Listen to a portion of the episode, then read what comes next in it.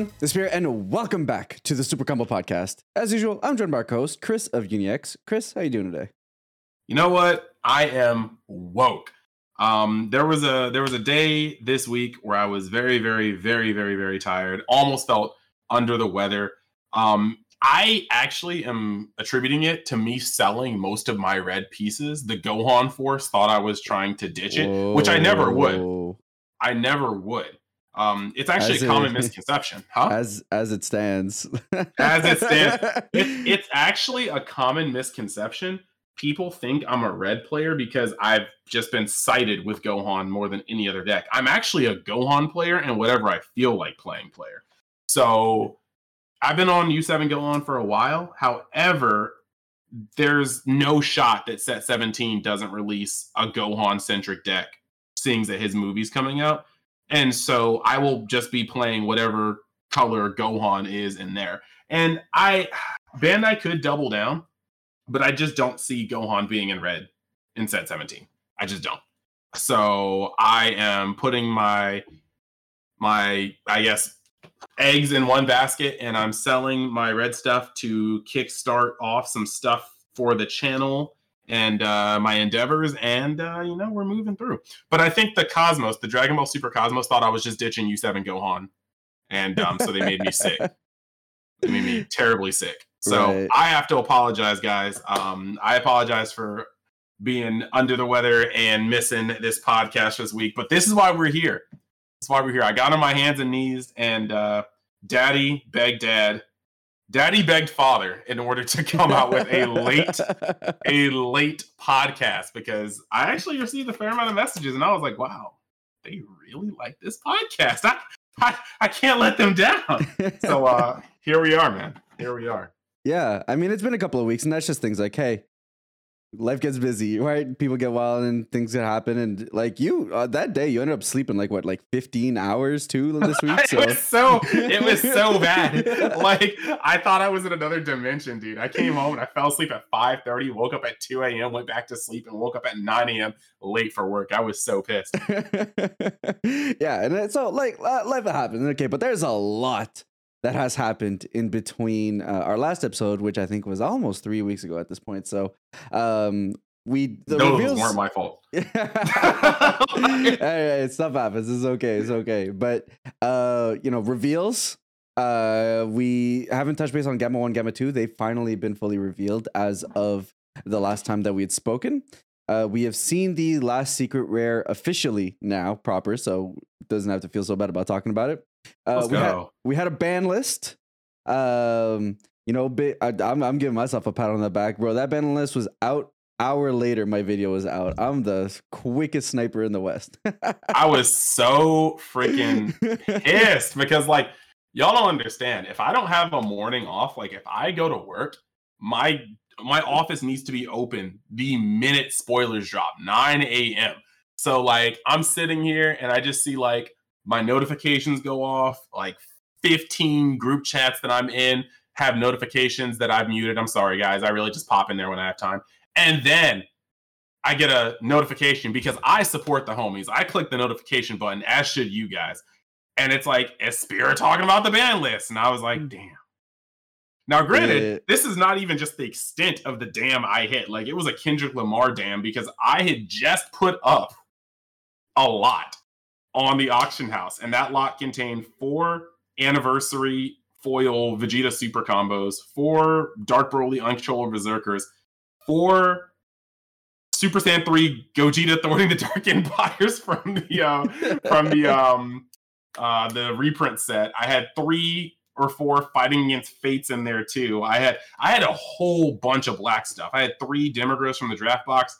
And then like I just saw that ban list and I just like cried a single tear. Like that whole thing was probably like 140 and I literally put out for a buyout of like 85 and it, it just stopped going up at 40, which is wild because like if you take the Gogeta thwarting the Dark Empires out, which are only five a piece, and then you take out Bardock, who is only three a piece, mother had most of that pot on the table, bro. It's that Like, value, dog. oh my Man, gosh. Guess guess you should have gotten your insider information a week earlier, huh? I was I was pissed. I was pissed. You know, sometimes you gotta die with the ship. Sometimes, sometimes you just can't sit here and just try to feed off of the uh, the connects. But Yeah, so we'll, definitely go ahead and, uh, of course, be touching on the ban list. So I made a video about it. Uh, Chris made a uh, response video to my reaction video, taking his analyzed just had different to my- Bro, I saw the ban list live. You got two days to write in your goddamn notebook, talking about all the smart things that obviously make sense in context. I, I saw I saw the ban list. nah, like uh, it is what it is. I I I none of what was on here was necessarily a surprise because we've had plenty of talks about the ban list or about cars that need to go.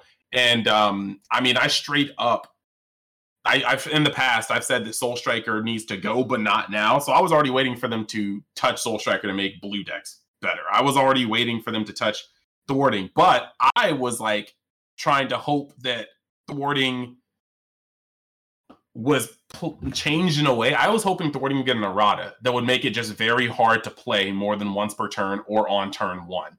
I did not expect for them to limit it. And I also vouched for a limit to martial melee, like an errata that either limited gave it limit one to one of its effects. yeah.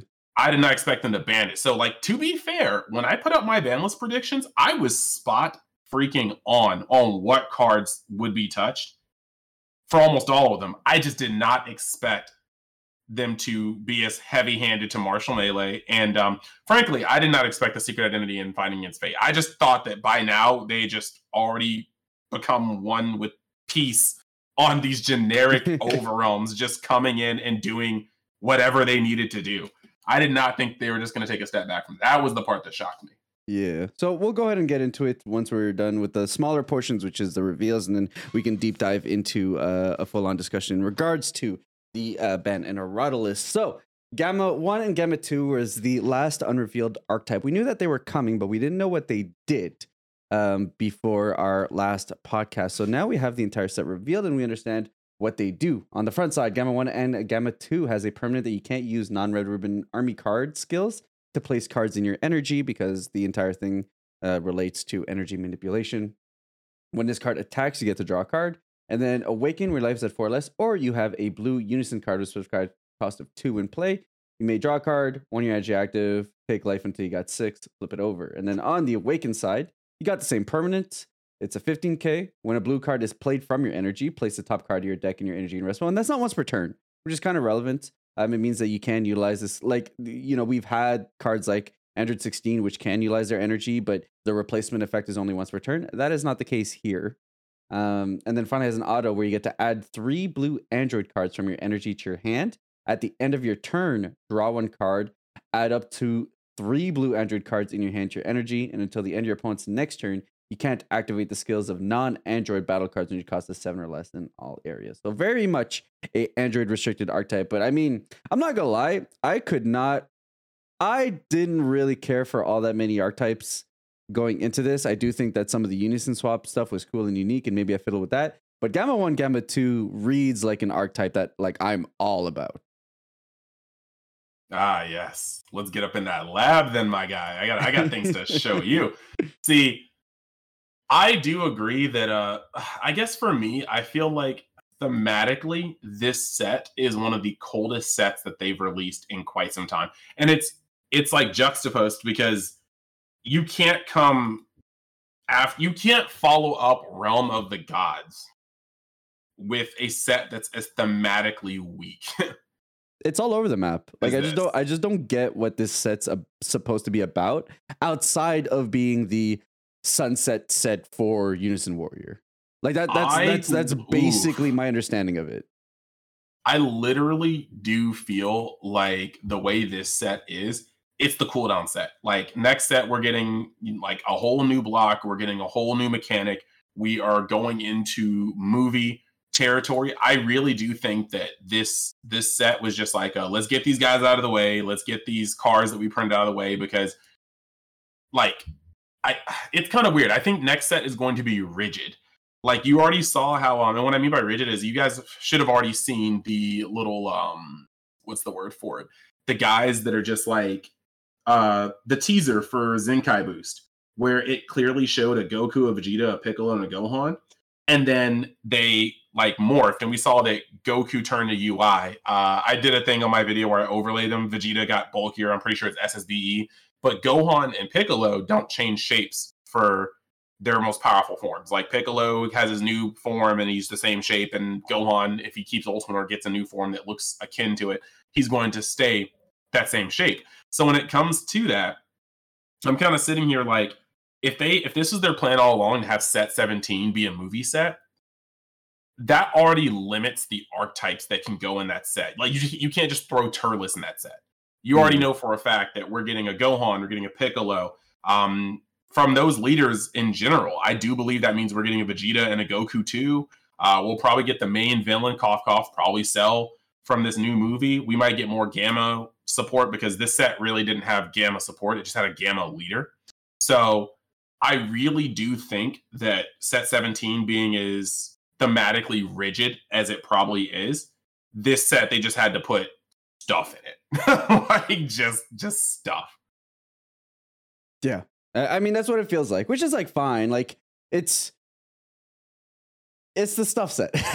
like there's there, there, there's like it, there's some light like thematics in regards to a lot of the set is Android themed, Android Saga, Cell Saga themed. So you have um actual red ribbon stuff which leads into gamma 1 and gamma 2 being like proper androids and then of course you've got uh the z fighters during the cell arc so there's a lot of components of the set that are very self thematic and does feel like in the thematics point, it's a lead up to the next set if it ties into the movie even, which I think we're all expecting there to be big movie tie-ins. I mean, with the release of the Dragon Ball Broly movie, uh, what there was like the two subsequent sets, and then the la- the the next three expansion sets and promos were all based off the movie, which is like smart, right? Like get get get the hype when you can. So th- Yes, there is those light thematics that are probably tie-ins to what we're probably going to expect to see going into set eighteen nineteen. So there there's at least that that like kind of washes over the entire thing. Correct. So in terms of, I think the coolest card for me, and that's mostly because it's a card I can use in other decks, is definitely the um, the nine drop cell that they released for the Gamma One Gamma Two archetype. So uh, I'm a little bit sad that the activate main requires a green because otherwise that was like an insta slot for me in SS4 Vegeta. but um, Cell the Ultimate Bio Android is a nine cost battle card with three specified blue 5k combo, 30k power, deflect, dual attack, auto. When this card's played from your energy, choose all your opponent's battle cards and place them at the bottom of their owner's deck. Auto once per turn, if this card is in battle, when your opponent activates a counter skill, they place one card from their hand to the bottom of their deck. So that's where you're kind of getting that green splash and a little bit of hand destruction. And then activate main limit one for a blue, a green, and two. Play this card from your hand or energy and it gains double strike for the turn. So the turn that it comes down is a 30k dual attacking double striker that will cost a card out of your opponent's hand and board wipe your opponent. Yes, sir. Bruh, this card's ridiculous. It is uh it is super ridiculous. And it's actually the way it's written is actually my favorite type of kind of quote unquote moderation. Um, because the the card is great, but the card is best in its archetype. And I do love when cards are designed that way because it makes it harder to cherry pick. You can splash this in a whole bunch of blue decks, blue green decks, I guess, but it's only going to get its maximum value when you play it in gamma so far. And so I like that. Yeah, for sure. And I, th- I think that's what these kinds of cards should look like, right? Um, generic card, like if we're gonna create generic card, like this card is great in anything that can run it, but the I, I think like a design space that like we're seeing this kind of thing, and it should really be explored more in terms of like what entices people to try different archetypes is that you get the most bang for your buck out of playing this in this archetype. Um, I I, th- I think places where we might have missed on that was like let's say Bojack. You know, Bojack is an archetype that like yeah, like cannibalize. but, but it's like yeah, like the card was just good in everything, and you didn't get all that much of a bonus for playing it in a Bojack specific deck. If the cards themselves lean themselves to like yeah, you get the good value of being any blue leader and being able to use this package, but utilizing it in Bojack gives you this extra plus aspect to it. Then it really lends itself to people diversifying and trying out different archetypes, different things. Yeah, one hundred percent. It's uh, I, I think it's just a good space to be in for that. But when it does come to uh, when it does come to uh, this sort of deck, I am. What's the word? Is the word flabbergasted? It might be flabbergasted. I am in love with uh with this deck. Like mm. that's just as as like the cool things about it for me. One, uh, it is incredibly toolboxy. So you've got your normal one drop, and the one drop will search top five. Uh, you'll be able to go kind of in to you know your your small plays. It searches top five for a red ribbon, blue red ribbon army that's three or less, but it can also search any two cost or less, or two cost uh, specified blue unison. But then you also have an Oceanus Light card. You just discard it. It's the 15 and a 14. You discard it from your hand, check top five for a five or less red ribbon army. And between those two cards, you really are able to filter your deck a lot. And um, I also kind of like it when devs make cards that plus you expand your hand, but they don't just put cards into your hand. Because I'm not going to front. Drawing a bunch of cards feels good, but it's kind of bunny. It's kind of old. Decks can do it. But you have GT who has a second hand under a you know unison that can only really be harmed and diddled by the likes of Fu. But as I said in my other video, as long as you're playing not GT and tier two or better, Fu's going to get folded like a cheap lawn chair. So um, not full uh, Fu, Finn. There we go, Finn. That's the card. But GT has a second hand underneath his unison. Um, you have this deck, Gamma One and Gamma Two, that essentially turn your energy into another hand. Mm-hmm. You're flipping cards from your deck to your energy. You're putting up three at a time into your hand. And when I tell you the deck is sick, the deck is just sick. First off, you have a topo, and I know topos don't seem like great because they kind of fell out of favor because of um because of the other dude, uh, Crown of Retribution. But at the same time, we're at a space where you kind of have to figure out how these things are to play out. Like your opponent, let's say your opponent's playing U7 Goku, most powerful, popular red deck at the moment. If they try to crown you and you have three energy open, you can just as easily use Android 18, let the battle begin, to tap one of your three energy and then put down dude to the bottom of the deck.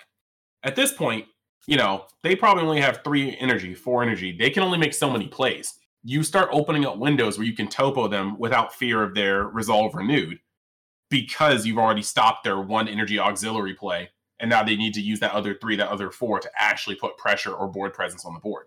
So there's a lot of things that you can end up doing that really work with that topo in this deck. Um, also untapping three is never not going to be good. But um the deck just has so many lines of play. So many people think that just using blue androids is restrictive, but because of its ability to, you know, just say that they have to be seven or um, seven or lower effects that aren't androids can't be activated. Okay, that still leaves baby hatch. True. Enough said. You still use baby hatch, and you flip over cards, and the deck is worded in such a nice way where it's like, okay, you flip over a card you didn't want to flip over. There are two androids that literally can be played from your energy then your leader skill on the awaken side will flip the top card, hopefully netting you an android. But then you're able to search top five from the summon android's effect. Pick a blue android, put it into your energy, put one card from your energy to the bottom of your deck, and then shuffle. And this is my favorite text in the entire deck because it's just worded so beautifully. Like, oh, I flip my D magic or my Senzu bean or my hatch into my uh, life or my energy, and I can't pick it up. I'll just tap one, play this android, put this card to the bottom of my deck, replace it with an android, and then shuffle. So I don't even have to shuffle my deck. I don't even have to find an effect like that. Um, Cell is a monster. You just charge it, and your opponent is between you having a topo and um, between you having a topo on deck and you having a cell and energy, your opponent is afraid to commit to the board because the chances of them getting floodgated and board white next turn are just so freaking high. So you put your opponent in a very weird position. Um, you're able to put on a lot of pressure with the deck because the Android Unison is nuts. Like that card is so hard to kill. It it combos for free once per turn. either player's turn, by the way. And it's a mandatory trigger, so you don't even have to worry about using your brainstem and missing counters, or not using your brainstem. Mm. Every t- once per turn, when an opponent attacks, you combo with a mono blue card in grave. You uh with 5k combo power, and you're basically just going to go up one counter. So he's able to go up one counter per person's turn. It's just a really old day, I guess. It's really stupid. You have so many things you can do. If you guys don't know about Gamma 1 and Gamma 2, I suggest you just watch me next time I go to a tournament, which I believe is going to be in Philly. So, Yeah, yeah, that's your take. yep, that's my take. I don't know. The the type looks really interesting. And like like yes, I lean on a lot of blue archetypes in terms of how I play, but it's not necessarily like I'm a blue player. It just so happens that things like energy like resource manipulation and all that or strategies like ramp and all that are just strategies I lean towards. So the color lends itself a lot to strategies I play. So if I had to pick a deck that I would pick up coming from this next set, it would definitely be probably Gamma 1, Gamma 2, just because um, the lines look really clean. The deck looks like solid enough to be able to compete. Um, and it, I mean, it just had, like lends you the ability to play some really powerful cards, which I'm all about. Yeah, do. Um, and yeah, that that pretty much wraps up the entirety of um the set in regards to archetypes. They did also reveal finally the final secret rare and um allows us to finally be able to talk about it. So while I bring it up here, um I don't know. Um okay, I'll read it and then say how I feel about it. So it's Piccolo and Son Gohan, Newfound Might. It is the Piccolo and Gohan from the movies. So they are Gohan and Piccolo uh, SH, I think is the tag. Uh, it, Yes, sir. It is an eight, is an eight cost with one specified yellow. It's a 40k battle card. Ultimate super combo. Permanent. For each card your opponent has in rest mode, reduce the combo cost in your hand by one. It has a combo cost of five for plus 30k combo. Permanent. When this card is removed from your battle area, remove it from the game instead.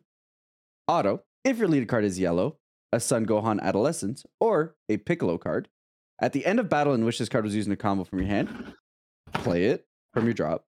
And then, when this card is played or attacks, draw one card, then choose up to one of your opponent's unison cards or battle cards and switch it to rest mode. Value. No, I'm kidding. Oh. like here's the thing. The one, the one, the one thing I'll give it is congratulations, Chris. You finally got your Gohan secret rare. I mean, heavy facts, but at what cost? Um, no, it's actually fine because there's no way I don't get like an SPR, maybe two SPRs, a secret rare next set. Like, look, we living out here. Okay, we're gonna we're gonna be fine, and um, we will be fine. So I'm not. I'm actually not tripping. I'm not bugging at all. Like Gohan fans are finna eat. Just just stay strong.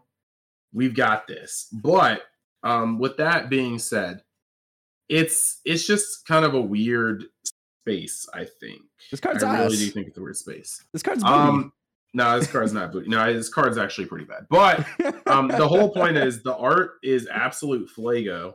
Um, you can't ignore that. it's got the gold and, everything. Yeah, yeah. And uh, the thing uh, the thing about this card is like because I've actually been asked a lot. People come to me, you know, resident best U7 Gohan player on the planet, Hmm. and um, they uh don't don't do that, don't do that. You know it's true. Stop that. and um, the thing is, look, I I haven't seen anybody else with a regional win. All right, get out, get out of here, y'all. Y'all got it. Show me it. Show me it. Get put on deck. I'll face you in the mirror and untap too. Let's go. Uh, anywho, so going past that point, that valid, true, infallible point. Um, a lot of people have been asking me, "Oh, well, this is this is the secret rare for for U7 Gohan," and my my answer is hell no. Like when I build a deck, I think redundancy can be a strategy because people are just like, "Oh, it combos and it draws," and guess what Gohan does? He combos and he draws, and I'm just like, "All right, let me let me just stop you right there." Redundancy is only good when, in my opinion, when that redundancy pushes a deck into ignorant levels of whatever it's doing. You know what I mean? Like you can have hand control, but too little hand control, and you're just like flicking your opponent's hand size and it's barely dwindling. But when you stack like hand control and hand control and hand control, hand control, and your opponent's sitting there with cell surge levels of hand, you know, just like zero.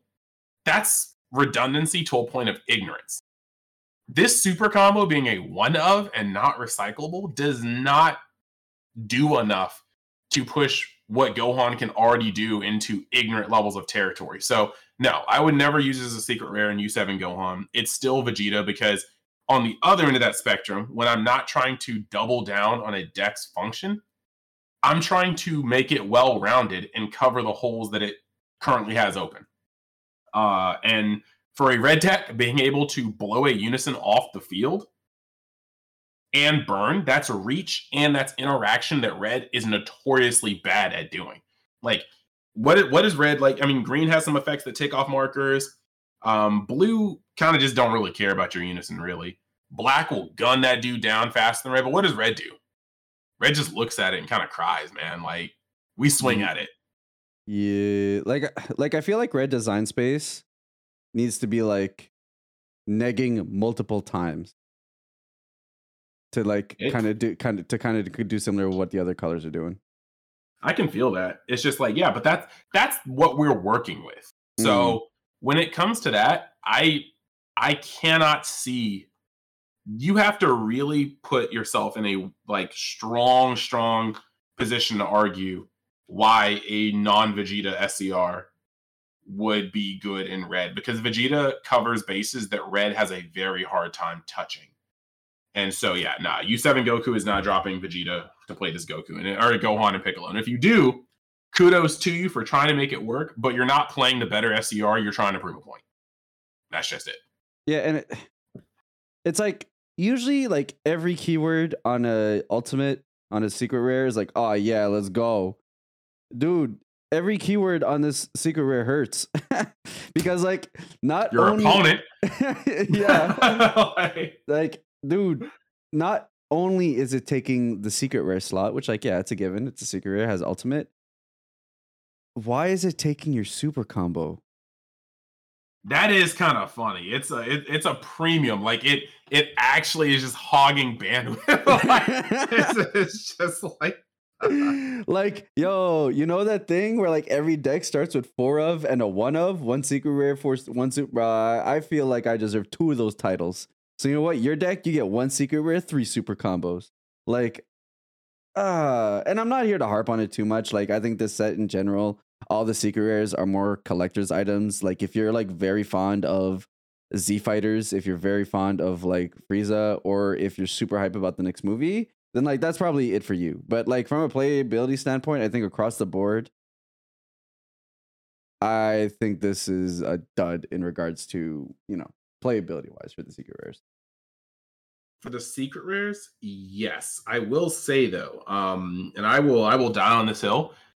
Just doing my rounds. And by the way, I'm going to pat myself on the back. I know I do that enough with the U7 Gohan players stuff. That's not like a pat on the back. That's more of like a acknowledgement of the real a reality of the situation. However, when it comes to this set, this is the first time I've from start to finish done full coverage, like gotten every single thing done, like every archetype done, the breakdowns, the spoilers. And I will say, after spending a little bit of time with all these decks, I think this is one of the most thought out jest or thought out uh, this is one of the most thought out sets I have seen from this game's history. Like we normally have a bunch of cards that just kind of fall flat and just are dead on arrival. And we do have a Rildo, we do have, you know, uh Dripku, but like like it other than that, like GT, solid AF, dude. Like, oh yeah, we have Commander Red, but GT solid AF. Towa, Towa has plays. Towa can snowball completely out of control, and this is even before Secret Identity was banned because you just get to a point in the game where you're spitting out four tokens off of you discarding a card from your leader and plus one in your unison. Like, okay, Mass Sand can go in. How many times are you gonna Mass Sand me sequentially? How many times can I discard and plus one a card? Okay, all right, we're going on to the next subject. Like, uh, you have gamma one and gamma two, strong. You have um, you have uh, not you meta cooler. Sorry, yeah, but you have normal cooler. Normal cooler is really strong. like the the whole point is I have not seen a set in quite some time with this many playable archetypes out of the box. Not to mention the fact that Piccolo is not flashy. He's I would I would honestly say the biggest thing that holds Piccolo back is he's boring to play. However, most the entire deck is searchable. And when you have searchable cards or all the cards that float, plus yellow's cards that float, you're just going to be constantly going through your cards. And that's what Piccolo's good at doing. Piccolo's actually very good at having res- responses at all times, plus critical pressure.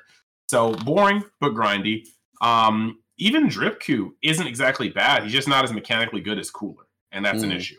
So it's like, I really did feel like they sat down and they thought about this set and how to design these cards more than I think they have in the past like five. So I will give them that. Oh, like here's the thing, like yeah, the the set itself.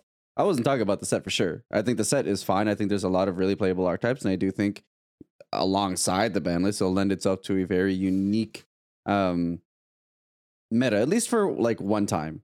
Because I think mm-hmm. th- I do think Zenkai Boost will have the same effect as Unisons, where they completely take over the game. So that'll be something to reflect on whenever they come. But um, but yeah, no, the set is like really solid. It plays incredibly well, and I think there's a lot of depth in terms of people being able to explore the different things that the set itself will play. The secret layers are kind of like Resident Sleeper, but I mean, in terms of things that'll impact the game, I do think that the set in its own right will definitely change the way that the uh, competitive scene is being played out at a minimum for sure. Heck yeah. Um, but yeah, so that was pretty much it. Uh, you know, lately the page has been showcasing just the SPRs. I guess they got a little bit of a photo booth set that they've been showcasing for these cards. So nice little uh, close up pictures of all that. We've been we've seen the TP cards as far as the winner cards for uh, TPs. We ended up getting uh, Beerus, uh, Baby, Negative Energy Charge, and SS2 Kefla. So a big lean on old card support with this TP set. Um, Baby is dope AF, near and dear to my heart because like y'all know I play Yellow Baby. Uh, negative energy charge, oddly enough, is a works with Black Smoke Dragon. So there's some like secret rare support there too. Oh yeah, by the way, both these cards can play secret rares. So there's some cool stuff in the TPs and seeing them lean on being able to do stuff to support uh, older archetypes as a means to get people to play, I think is cool. I can dig that. Uh, and then final updates. Uh, obviously, Ultimate Squad is I think pre-releasing this week, so there's that. So you know, right around the corner. So hope you guys are ready to pick up that. Uh, the Ultimate deck came out a couple of weeks ago. Uh, that's been doing really well, so that'll do a good job in terms of being another deck that kind of uh, uh, adds itself as a competitor in the meta. So a lot of ways, a lot of grinding, a lot of things to be looking forward to. And during July and August, there will be the store championships in which uh, on the line is a winner stamped version of Power Awakened SSG Trunks, which is very exciting. Very nice card. So, looking forward to seeing what people will be taking to those tournaments in the following month and a half. Now, on to the big meaty portion of this podcast the ban list. Uh, he said the thing. He said the thing. um, pretty impactful ban list. Uh, all around, very game changing. Um, some decisions I'm not too super happy about, but it's okay.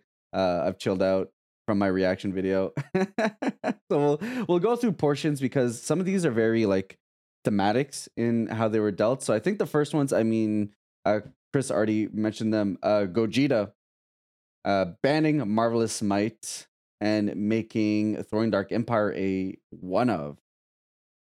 Um, I would have been okay with erratas to BH. Like, I. What do the what do the de- like? Um, I was uh sitting around with um a couple of guys from my team, Devin and Isaiah, and they were just scrolling through Black, and it is insane how much of a crutch the Gogeta package has been to Black decks for the past like what four or five sets. Like, yes, it is absolutely absurd. And they're like, bro, it's kind of hard to build a black deck. I'm like, she. So it's I, I do think toning in their playability would have lent itself better for the health of black more so than just outright getting rid of them. But I could be wrong, right? Definitely wrong. So any no, I'm kidding. Um, that's not how it works. Uh I think you're right. I think you're definitely right here. Um, it's just kind of like I think it was very, very heavy-handed, but at the same time, I think you kind of play like a weird game when you get into this space, if this makes sense. Like you're sitting here and you either can try to make small changes and then if they work they work but if they don't you have people just complaining that the ban list did nothing. Or you just go you know what? F it you punch the problem directly in the dick and then just move on and i think they chose the latter because sometimes like we've been getting a lot of like soft touch hard touch ban lists where they touch Broly and Mecha Frieza, and then everybody's like, "Oh, the deck's dead," and then like people actually test, and they're like, "Wait a second, I was smoking." And then Bandai has to come through and really just hose down the entire deck. And I think they just were kind of just trying to cut the middleman out of this one and just be like, "Yeah, you know what? Nah." like Yeah. just just get out of I here. like, I'm I'm a big proponent of usually getting rid of the problem cards, right? Like like here's the thing, at the end of the day, you know, if we're just going to go banning after banning after banning to ban things around a problem card just because like so many people have leaned on that big problem card as a crutch and you're trying to not upset the user base, I do agree that probably for the long-term health of the game, you do want to lean on hitting the actual problem target here. Um, but to me, it also seems kind of like a little bit of a miss on the foresight aspect, right? Like the the mythic booster had thwarting as like the key mark, one of the key mark highlight cards of like why you should get the set. And it's it, it just seems a little bit short sighted to me that between the release of the mythic booster and the design of the mythic booster, to not consider that that's probably a card that was going to get hit in some way, shape, or form. So, um, so yes, Well, my my quick question is like I feel like I feel like this is almost like an accordion when it comes to how far we can look down this line, so to speak. Like if we're gonna touch upon how long this was going, Mythic Booster, I believe, I believe released in February, correct? yeah, with like a delay, I think it was supposed to be December, was it? Yeah. So released in uh, February, which means that at minimum, we already like we've already kind of gone over and discussed. At minimum, they had all of this printed in June. If it was supposed to come out in December, but it came out in February, this was all in print sometime June to August, which means it was in development previously before that. So I think at that case, we're looking closer to the better part of a year, like nine months, maybe even 10. Because I, I I generally have been able to triangulate that it, they have things ready about six months in advance, a, a- actual in print six months in advance. We've seen this in um how early they showed us the background art for like launch when they were testing the foiling for the collector's edition Mm, we saw the launch art and I think one more art half a year before that collector's edition even got like actually fully spoiled. Um, and then also the one that caught me most off guard was thinking that the um was thinking that Saiyan Showdown had a placeholder of the family Kamehameha because they put that box up dead ass half a year before we even knew the theme of the set.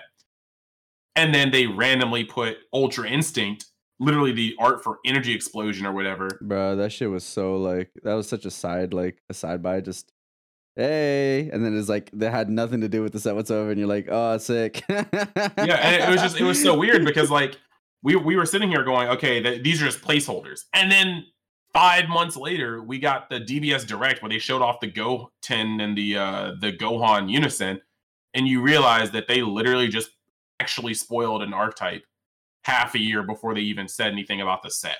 right.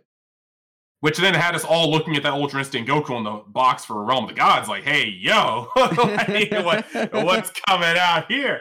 So, Yeah, like it's kind of wild because if they take six months to print the cards, this was we're looking at summer when the set was out, and we're looking possibly spring, maybe mm. even earlier when they were planning. And I think at that point we're looking at could they have known nine to ten months ahead of time that they were going to ban both these cards? Yeah, I guess that's that's, the part that feels weird.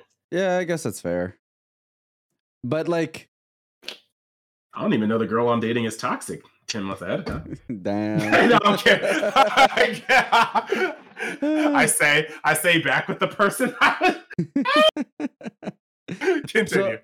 So, but that, like, I guess the biggest thing is that, like, okay, so, like, you design the cards, and I'm not gonna, I'm like, I'm not trying to spend a bunch of time, like, to harp on the designers or anything like that. That's really not the intent, but just like trying to understand, right?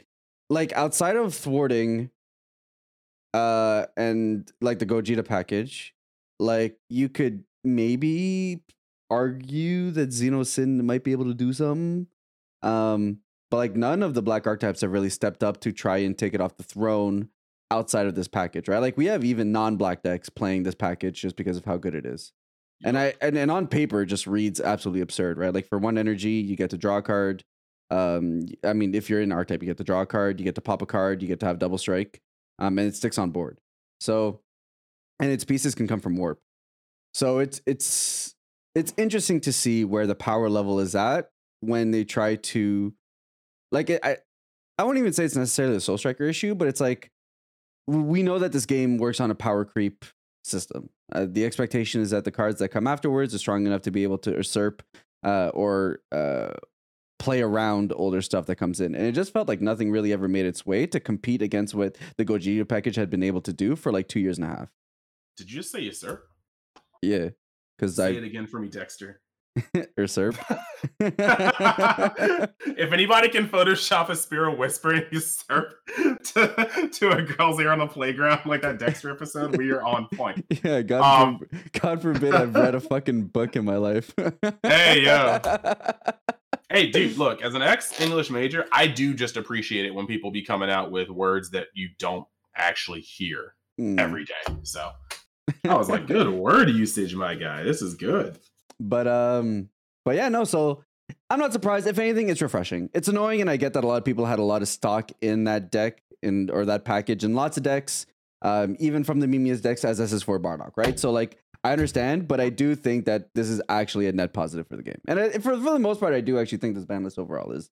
Um, but this change has like, if we're talking about ramifications and changes to the meta, this is definitely one of them.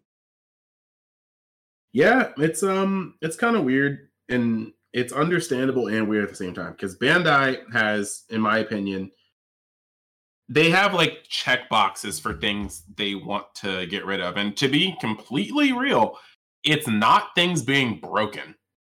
Because uh first, because Bandai has a track record of letting things kind of just hang for a little bit. for longer than I'd care to Uh, admit, apparently, actually. apparently not if you're called Invoker, I guess. Shit. I mean that We that had get- diff- we'll, that had we'll- different we'll- things. we'll get to that when we get to that. There's- there's there's strong and then there's uh there's literally uninteractable.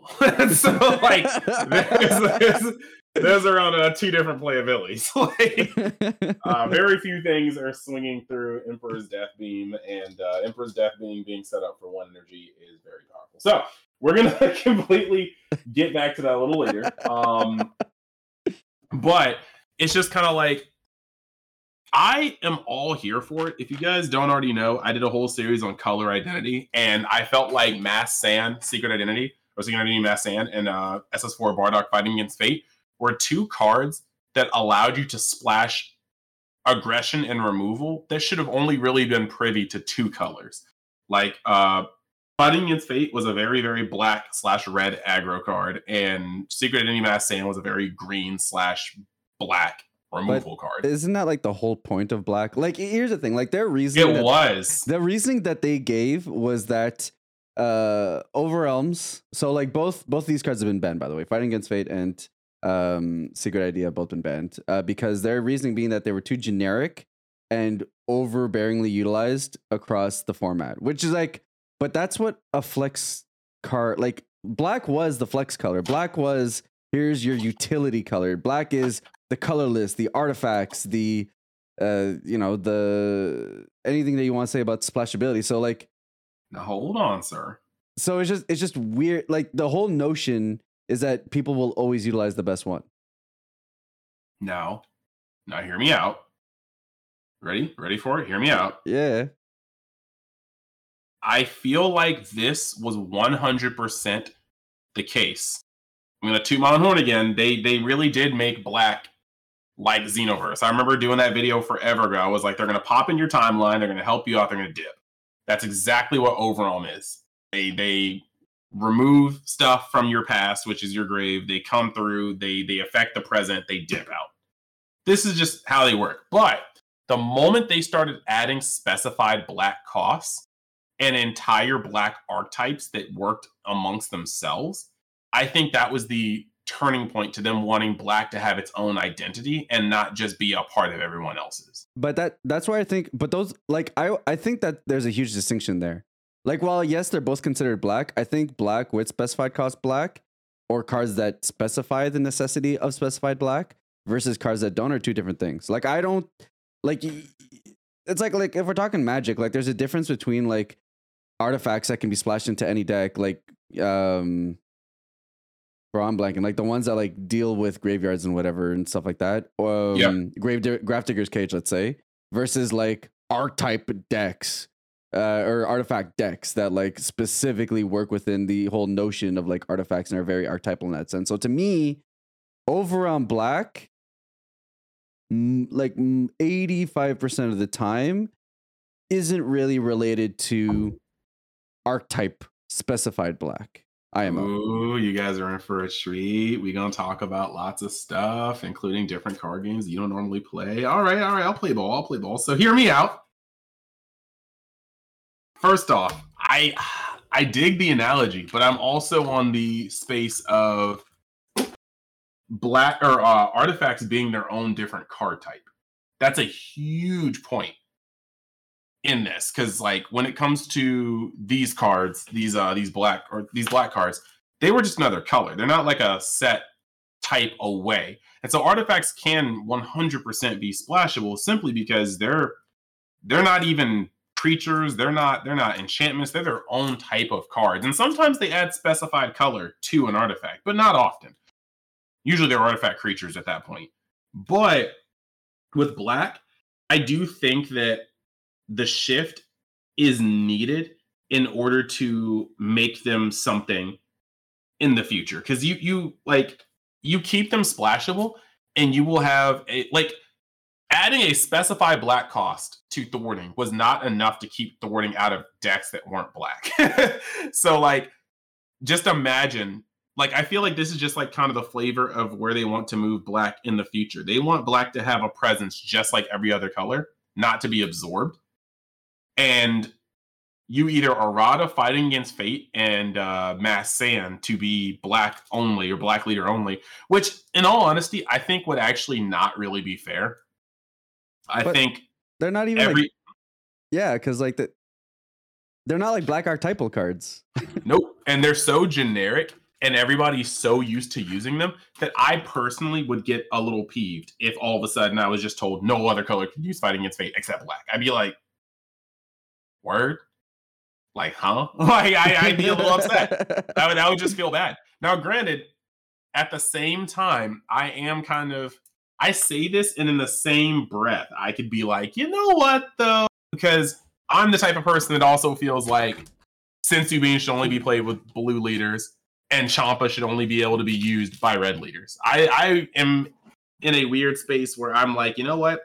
I am okay with just sitting down at the table and understanding that if I look at a red deck, that red deck could get a single swing through and shotgun me back by Champa. But I don't really necessarily want to see that play coming from any other color because I feel like it's it just shouldn't come from any other color. But that's my personal opinion. Mm. But um, and also decks of using Senzu Bean, I'm like, that's blues card. Just stop it. Like, just just just give it back. Just stop it. Put it down.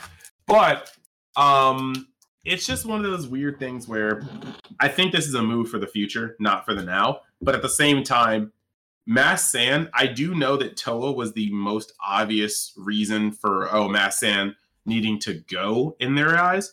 But to be honest, this is not the first time. Towa is nowhere near the first time. I think Towa is one of the more obvious ones. Well, there's a lot But of Towa like- is not yeah, like there's a lot of battle card centric archetypes that Secret ID just hoses on. You you literally just like, oh, this looks pretty cool. And then the one time you're on Untap or you're just testing online with your friend, your friend's like, oh yeah, I tech one secret identity. And you just absolutely get bent over. You're like, wow.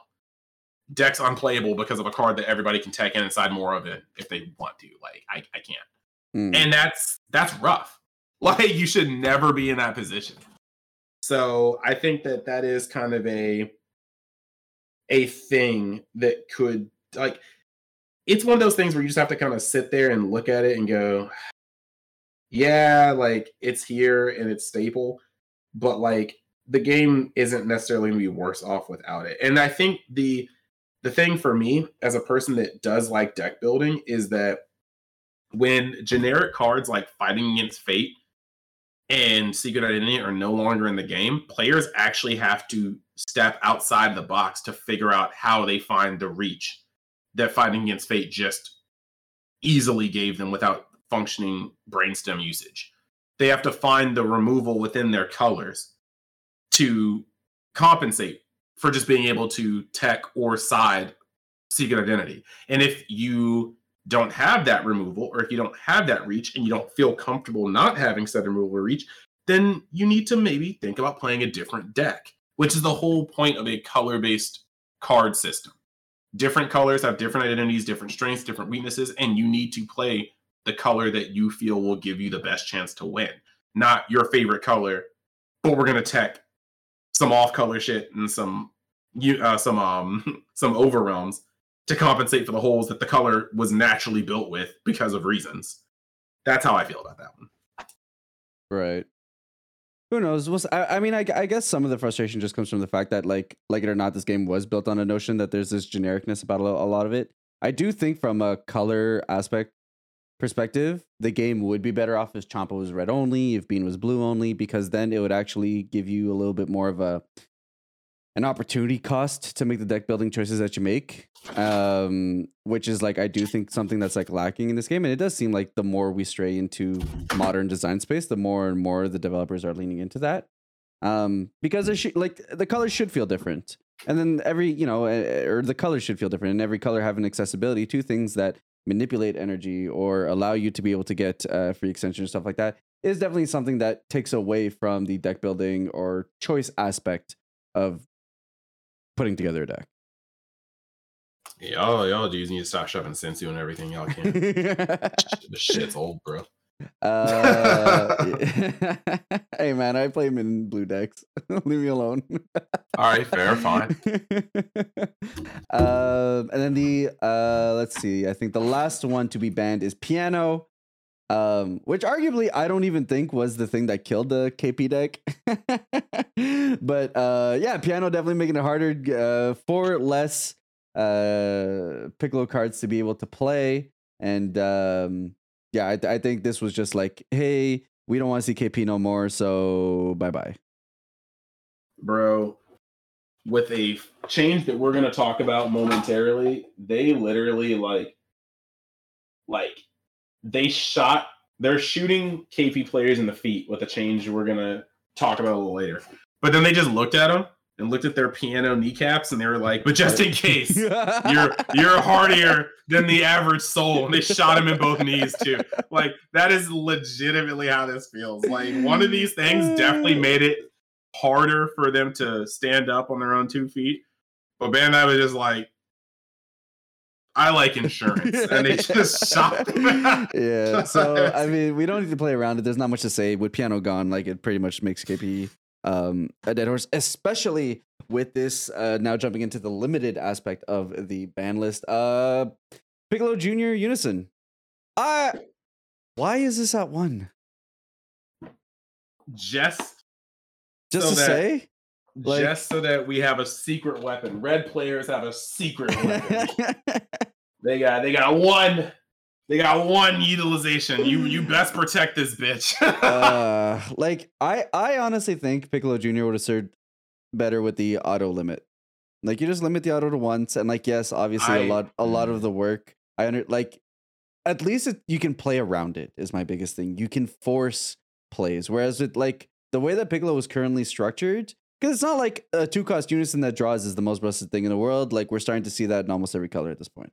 Um, and like most decks didn't care about is rejuvenate. So the, the the biggest aspect was definitely his auto. And like, yeah, I understand usually the first usage of it was the most important, but at least by limiting it, you can bait it and then utilize because like that Piccolo auto honestly allowed you to kill like 30 Ks because of like the way that red can line up their Um, negs and counter. And it's just like, yeah, so it's just I it's just, I mean, I guess I, the only reason I'm even talking about that is because they limited it. Like, why? Just ban it. Like, what? Here, here's here's what I'm gonna say. One, I agree with that. I don't. I, I think it need to be at zero or it need to be changed a different way. But two, when everybody says uh, put his uh, auto to limit, I think what people need to mean is put his auto to limit and then make it a mandatory effect because his, the way his ability is, it's optional. You can forget to blow up something, and your opponent just goes sweet and keeps playing. So if they just made it a limit one, that would still make him busted because I would just wait. Like I want to just use it on your like Yamcha if I didn't care about your Yamcha. I'd wait till you use a counter blocker and then I'd be like, Well, I mean, I do think having some counterplay is important, right? Like, I don't want to be able to force the ability to happen and you get absolutely zero value from it, right? So I, I, I, I, I don't have anything against you choosing to. It's just the fact that, like, against Piccolo, if I had three blocker negates in hand and they're all fucking useless, then like, yeah, I'm tilted. But like, if okay, the first, that, that is fair. but but like, if the first one goes, I'm like, okay, at least I played around it. Now I can do something. I just personally feel like there's a high probability that that one that one activation per turn is still enough to get up It's probably, honestly, yeah, it's probably all you needed. like, I, at that point, if they, if they put it to one, I'd st- if they put it to limit on his auto, I'd still look at that card like he should be dead. Like that's how I feel about it. That's the only reason why I'm kind of like, oh, I don't know. But that that's I am with you on that space. I'm like, why are you at one? like just that's go. that's it. That's the part. Like, don't get me wrong. Yes, Piccolo Junior has been the de facto red unison outside of like red U seven strats that use three cost unisons for like literally since his release. So like, I get it, but like, I I just don't. I, but I don't get this.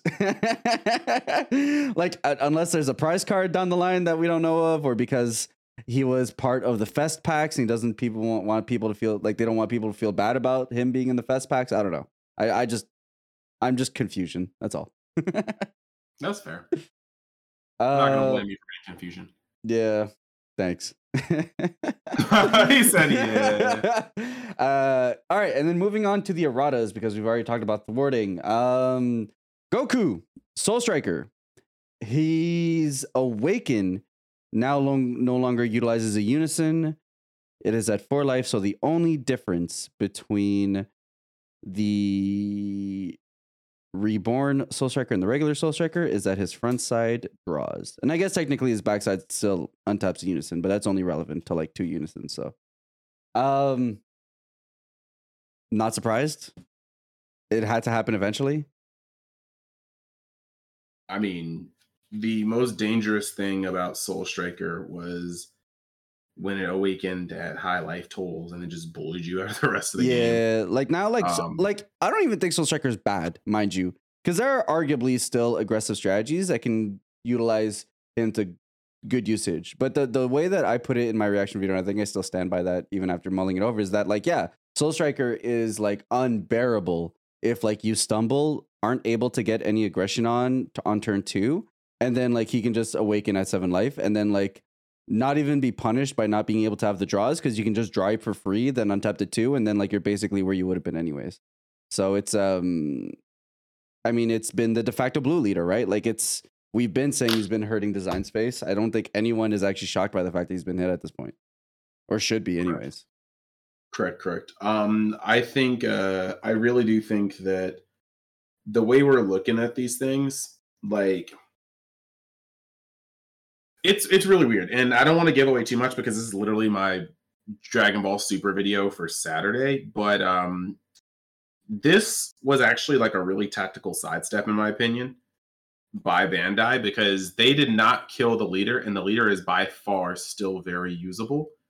However, they did make sure that um, what they did do was they um, they made it so that you have to actively look at other blue leaders. Yeah, like I look much harder. I look at other blue leaders now because like it's not an auto free of just yeah I just want a good blue leader that awakens early and I can coast. Like, are there some decks that'll still play Soul Striker? Yeah, but now that he awakens at four, I have to look at specific cards to make best usage of him, which forces me down a lane, which means that other strategies have room to breathe in terms of being able to utilize other decks.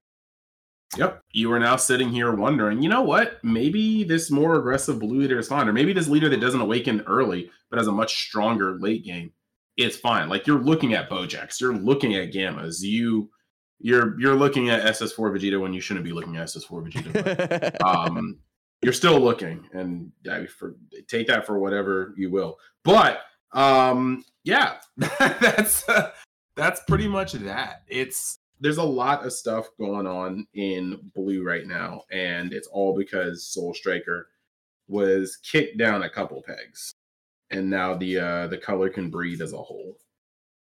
Agreed. Um, and like we're we're starting to get to a point where like blue removal is at a place where it doesn't feel so bad that the generic options are being hurt.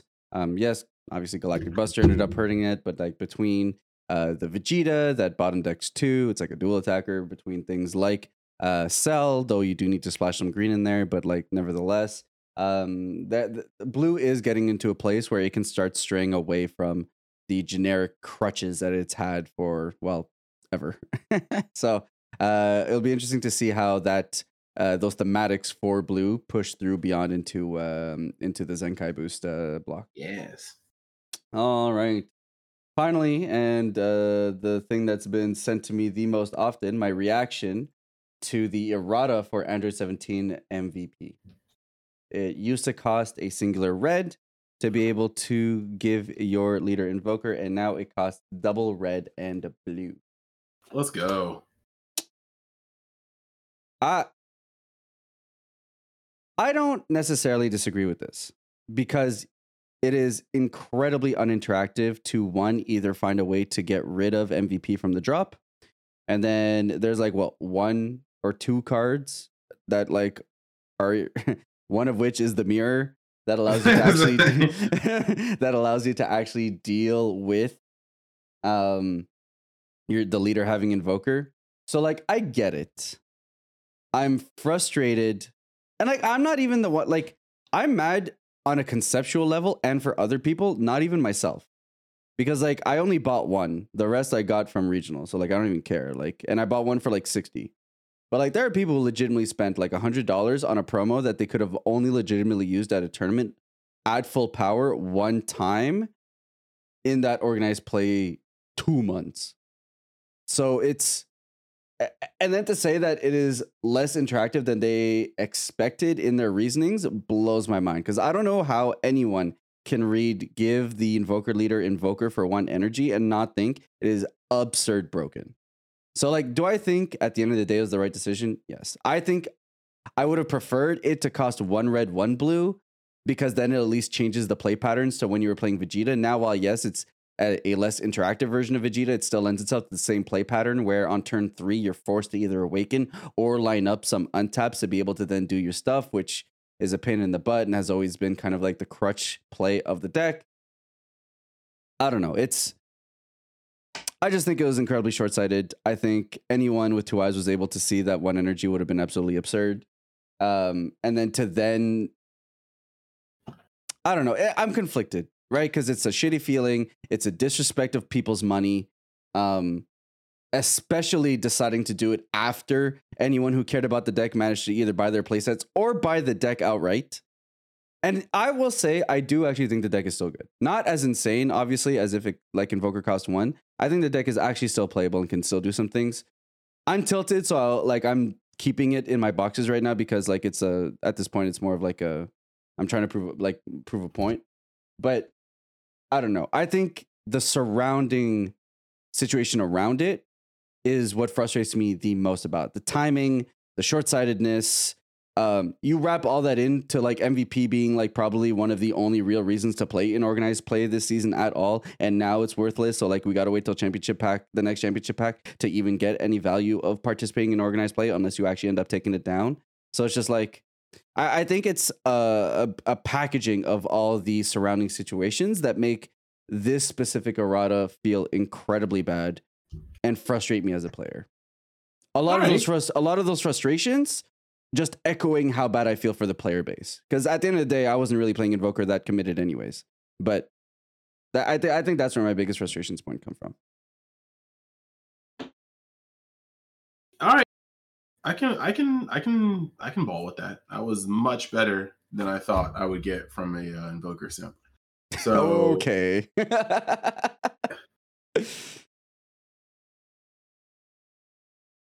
like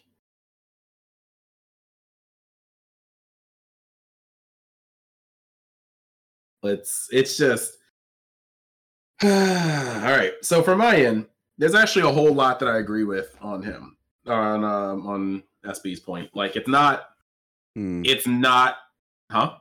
No, go ahead. it's not um it's not as much as the actual hit.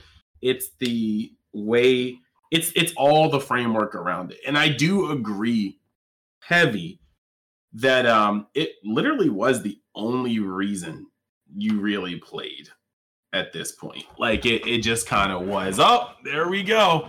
There we go. Sorry. Uh Dragon Ball Super admin group just approved my auction all of eight, eight whole uh, eight whole hours. eight whole, oh my god. Ah, I want to scream. Okay. Woo! Almost lost my cool there. Um, so basically, wow. Uh, forgot I put them up. Um, I agree with uh, the framework thing. It's it was the only card that you could see actually being used. And my issue actually stems on another point that's very much so wrapped up in this. Their reasoning. Okay, their reasoning. Very, very good. However, however, I always talk about Bandai needing testers, testers that actually play the game. They don't just make the game, they play the game. Because this was no secret. This card literally dropped.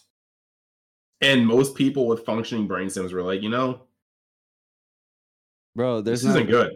there's not a single dude, you just have to know about the game and see bro, Invoker for one on the leader? Like what? I, Now, to I- be fair, if you didn't know how to, uh, if you didn't know what Invoker did, you might just look at it and be like, "Is this card good?" But as he, if you played against Invoker and you understood how trash it was to have no out to a barrier 19k, then just think about what if you could not even play an out because it's attached to a leader. like, like that is where it gets out of hand. And the thing is, like, what doesn't what doesn't make sense to me, right? Is that uh Bandai is I'm not even gonna say notorious. They are very, very keen on sidestepping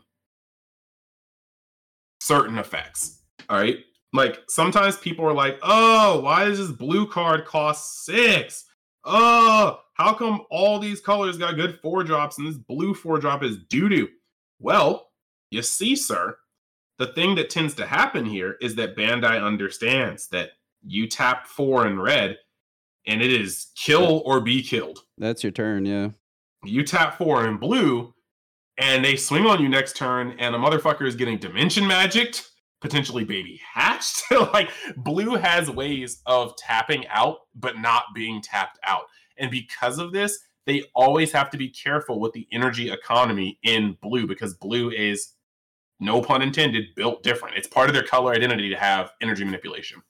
Because of this, why the fuck did any of their devs think it was a good idea to lower the cost of Invoker on a blue deck? Like, this deck will get Invoker for one, and you will never get through them again. Like, they will, like, two energy, that's enough. Like, like the D magic, fucking, like, like, oh my god, Emperor's Death Beam, like, the Sleepy Boy, like, it just, it made no sense, bro. Like, anybody could have seen that coming a mile away. And that's actually the funniest part about it. Um, Android 17 becoming a three cost doesn't even kill the deck. The deck is still going to be able to be piloted to tops or wins by the Carracks, by the sublets, hopefully by the Georges when George gets out more, plays more tournaments. You can still pilot Invoker to a win because at the end of the day, everything that used to be able to do with Vegeta, you can now do safer with Android 17. It's pretty busted. You you just aren't doing it for one energy, which is broken. like like but that is that is what I am upset about because it would not have taken any time whatsoever for a dedicated play test group to be like, hey yo, look, this ain't it. y'all need to do something about this. Like, I don't know what you guys want to do. Like, they maybe could have made it a two cost, but I I'm still in the position of like, if you want to make Invoker better, re- like I know this is gonna sound annoying and lazy, but literally reprint a Vegeta. Like dead ass, give the deck like give the deck a blue red Gohan with barrier who comes out for two and literally just does what Vegeta does. Invoker, yeah. barrier. Pretty much. But then but then keep Android 17 at three. Allow them to hit a vulnerable or slightly less vulnerable battle card a turn earlier than Vegeta came out. Because that's just the speed of the game right now. And then keep Android 17 at three energy. Invoker is a playable deck and people can stop complaining. But y'all just like yes it sucked but i will i will completely put it out there for you guys i have three friends that have apexes and i'm not gonna lie my clout no jitsu is starting to is starting to grow my uh meng meng geku cloutagon is uh it's, it's blossoming if i wanted to play invoker for a tournament i could play invoker for a tournament however you were not going to catch me at any point spending my hard earned, very much so overworked for money on a playset of A17s. It just was not happening. Like I looked at that card and I was like, yeah, I don't know about that one, Chief. Yeah. And I just kept it moving. Like that that hit my spider senses. I think uh, George and I talked about it the first time I got spoiled. I was like, I don't think this card was printed as intended. And I guess it was, but it wasn't played as intended. So like I just looked at that and I was like, did they mean to make it this broken? I don't know about this one, Johnson. I uh I'm gonna, I'm see how this plans out. I'm see how this one works.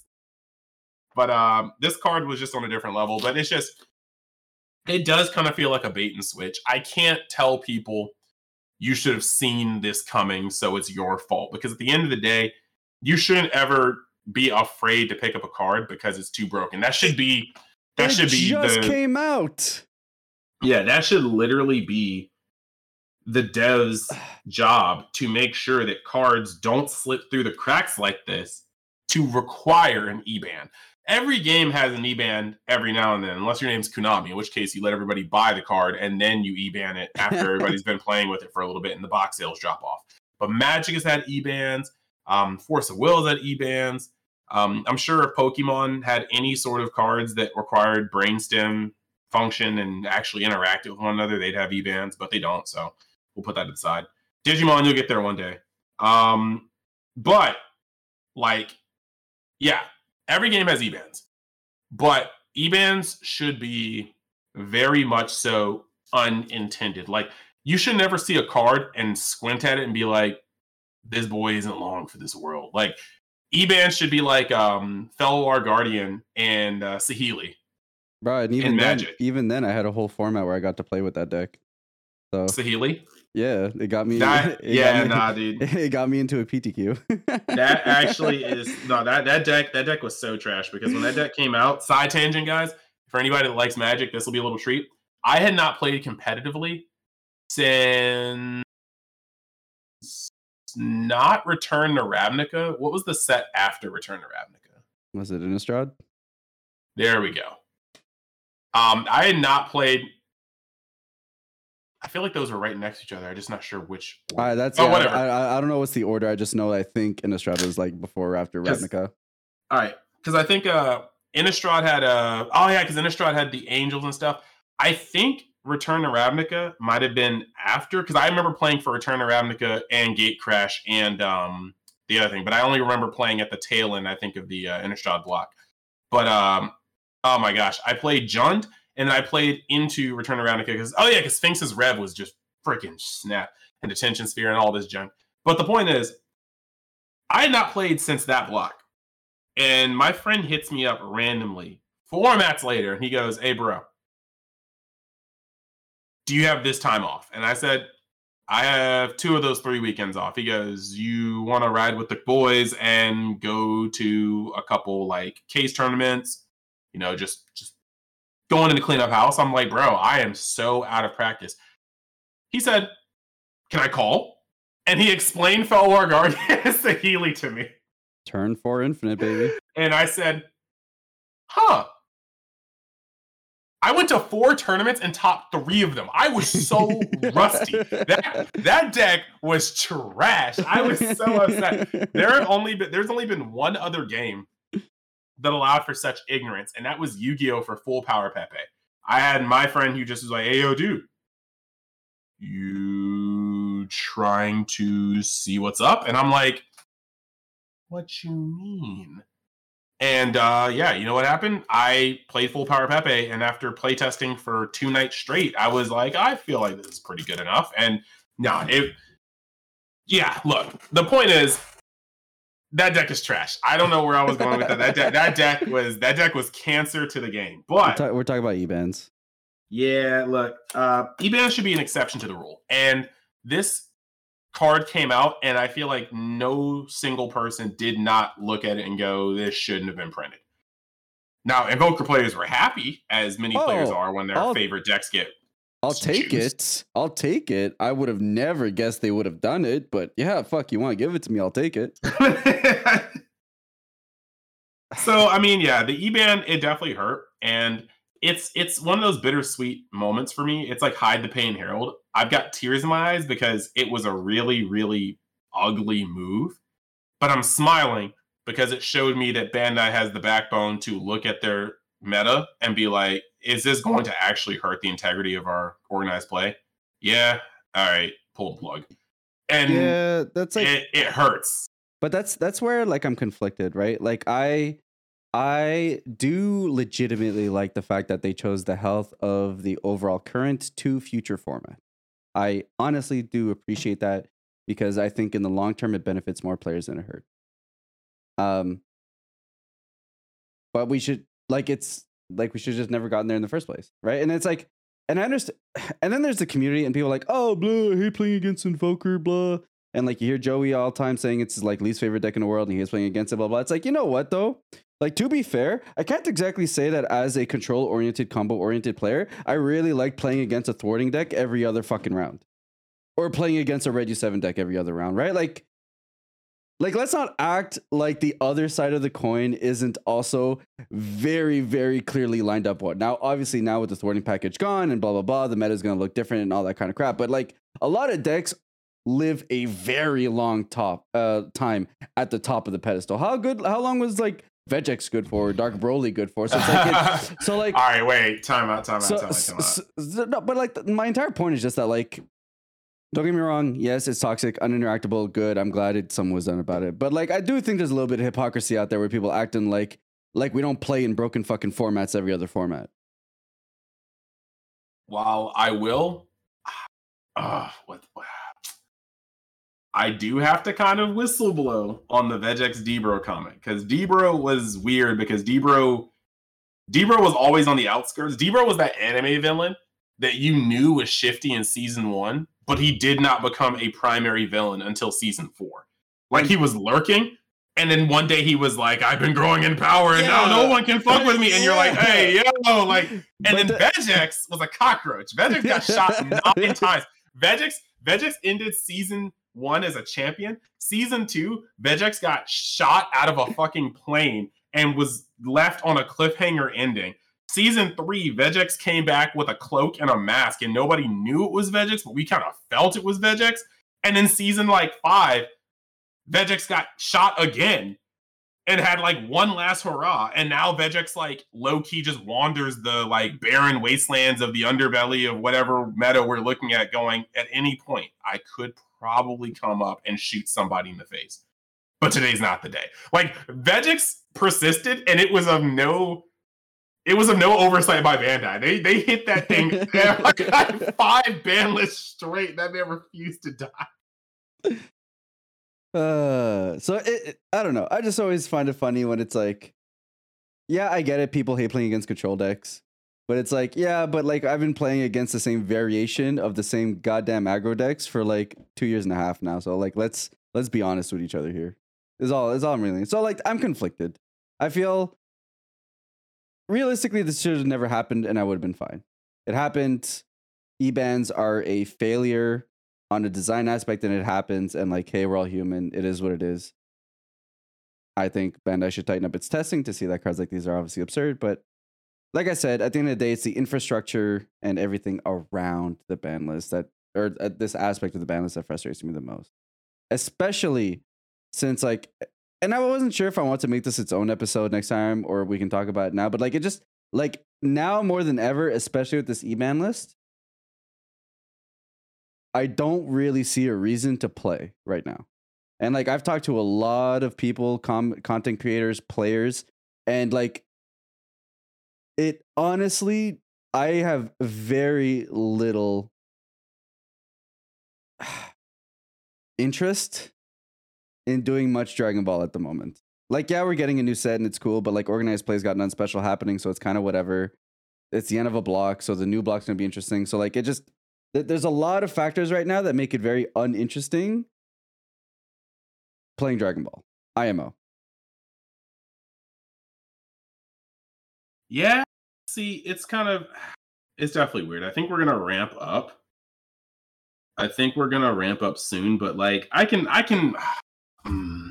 Because uh, I like, can understand that, and I agree that right. Like new block movie's gonna come out. That's obviously gonna like revigorate everything. And like I like I'm not saying that like Dragon Ball like Dragon Ball still the the game that it is, and I think mechanically it's one of the best that's ever made. And like there's still everything I love about it, but like the the current situation we're in just makes it very not enticing to do anything with. And like obviously like some people claim bias because I have my associations with other games and all that, and like that that's not even where I'm coming from. Like honestly, like it's just why would I? And then you add on top of it players who have their invites. Like at least there's still the grind for people who don't have their invites to Nats. But like I guess that's even another thing. Like I don't even know what we're playing for. Like one, what we are, what we know we're playing for, pricing wise for organized play has like nothing all that interesting. Um, the event schedule is so kind of like bleh that like going to events is kind of like weird. Um, and then uh, add on top of it that we have no roadmap structure or idea of what we're even leading to in regards to Nats or Worlds or any of that situation at all. And we're halfway through the year. Just kind of makes it all very eh. This uh this this like this this competitive season is very what's the word I'm looking for? It's like it's it's dark age. Like we really are just kind of wandering in the dark. And I do it, it's been an up and down year. We've had people complaining their asses off. We've had people being like, you know what? Thank you for, you know, doing more for this. Like we've had we've had a whole bunch of stuff kind of go off. But yeah, no, you're not wrong. Like without a roadmap, it's kind of weird. It's like once you, especially once you get your invite, you literally just need to sit back and just wait and see what happens because there's an almost zero reason to actually get up in there and play past them. The pricing is not very good right now, but hopefully that'll change. Um, it's I that I, you put up no points I can argue against. That's just yeah, and and it's like I'm not even saying that from like a happy place either, because like I love the game, I love the IP, I, I love the community, right? So like it's it's it's just it's a standby for now. Like you know, I I don't like. it was so hard to get product for Realm of the Gods in general, and then even harder because I'm Canadian. So like I wasn't even able to put together a full like uh, Realm of the Gods deck. I upgraded my current decks with like a couple of staples I was able to get my hands on. So it's just like you you add that kind of like stumped up momentum into like Ultimate Squad, which like is looking like fun, but just so it's right now I am very much on a standby, see what happens. Um, you know, ramp back up once Zenkai Boost comes out and see where organized play goes for the second half of the year. It's kind of where I'm kind of living at at the moment. Where you guys, what you guys don't know is that living in Canada means that all of your cars catch that maple tax. they, they show up like a month and a half late, and they're short. And, and, and, short printed. the maple tax is very strong, and it's unfortunate. Like literally, this should be a fundraiser podcast. Like, like every every day, hundreds of Canadian TCG players suffer from the maple tax. but by del- by donating a simple five ninety nine to my PayPal account, we can make sure we can make sure that sponsored Canadians are able to play and obtain the cards that they need. That's on me. That's a promise. yeah. All right. Um, so those are pretty much you know everything that's happened in between uh, now and the last time. Uh, is there anything that you'd like to put a bow on in terms of either reveals or the ban list before we jump into uh, this week's SC mailbag? I think you should definitely put maple tax in the uh, in the title for this. um, I think it definitely deserves its own branding. Mm-hmm. Uh, mm-hmm. speaking of evil branding, now that we're like over an hour into the podcast, I can blatantly say I am going to try to start the movement of calling the uh, Piccolo Gohan Secret Rare uh, Picchan, as in P I C C H A N. Oh yes. God, bro! The Picchan, the Picchan SER, just so that in the future, oh. hopefully, I can confuse newer players into buying that shitty blue SER. this is the Picchan secret rare, right? Oh, oh, oh child. Damn, yeah, I don't. oh, oh, no, that's the Picchan secret rare. No, no, I was talking about the Picchan secret rare. Yikes. ah! oh, Lord. All right, so we'll go ahead and jump into the super combo mailbag. Of course, guys, if you have any questions that you'd like for Chris or myself to answer on air, then just tweet at me at Espira TV with the hashtag SC mailbag or jump into the Discord. There's a section there with the SC mailbag. Ask your questions there and we'll answer them on air. First off, Twitter question coming from at Stirs31. What is the best sideboard tech spice y'all have ever seen or used in DBS? Uh, I'm gonna say off the cuff, me, it's definitely the three cost um Goku using Goku Forever in Our Memories or whatever that like turns everything into a vanilla. Bro, I played that shit in Sin. I saw it used once like the weekend before, and like, whoo, bro, some people just do not know that card exists, and like it completely shuts down so many decks. That is easily probably some of my favorite sideboard tech I have ever utilized. All right, so hear me out. Uh, my favorite also comes from a personal story.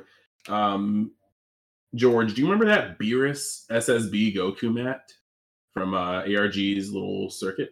Yeah. That thing is the hotness.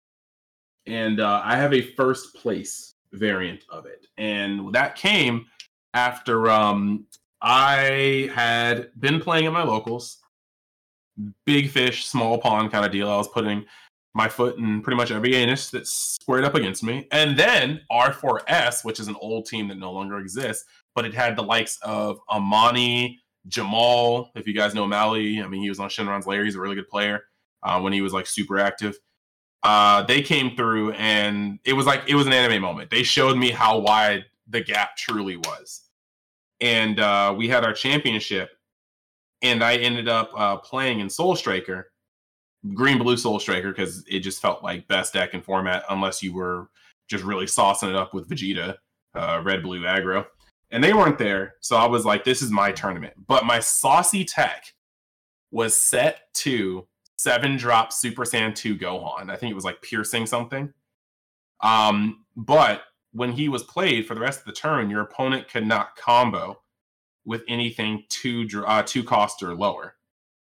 And back then at the game, that was set to with uh that was set to with the EX expansion that first introduced Overrealms. And so back then, your super combos were at a premium. You know, the best mm. negate in the game was Whis' coercion and your super combos and your 5Ks were pretty much essentially what you were uh, comboing with.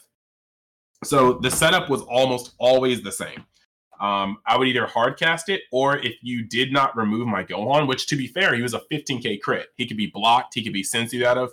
So back then, the Gohan promo, the click and destroy, uh, freaking amazing.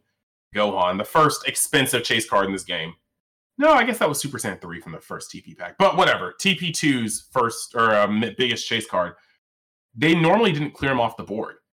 So my turns, I faced that day six Soul Striker mirrors, like five in Swiss and one in top eight or top 16.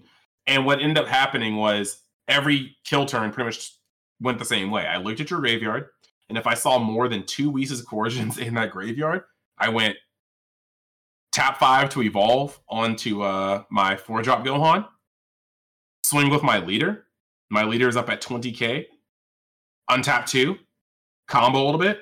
That damage went through. Bet. Remove. Mass Sand Overrealm. Swing with that dude. Combo on him. Cool. Swing with Gohan. 25k double strike combo out. And it was just like literally you had to have your other Whis in hand or you were just dead. Because it was essentially five damage late game when our hands were simplified, and you can't combo with half your hand. So um Oh no, you you said the barf right then. The funny part is we got the top eight, and people were arguing about whether they wanted to play it out or not. Two of the Soul Strikers in top eight I had already beaten in Swiss. That was their only loss. Dead ass, nobody wanted to play the mirror. My opponent didn't want to play me, and my opponent who had gotten 2 0 in the swiftness was like, Yeah, I don't know about that. So we went from a top eight to splitting, except I took the first place mat and the first place pen. Hey, pretty decent. And I was like, you're damn right.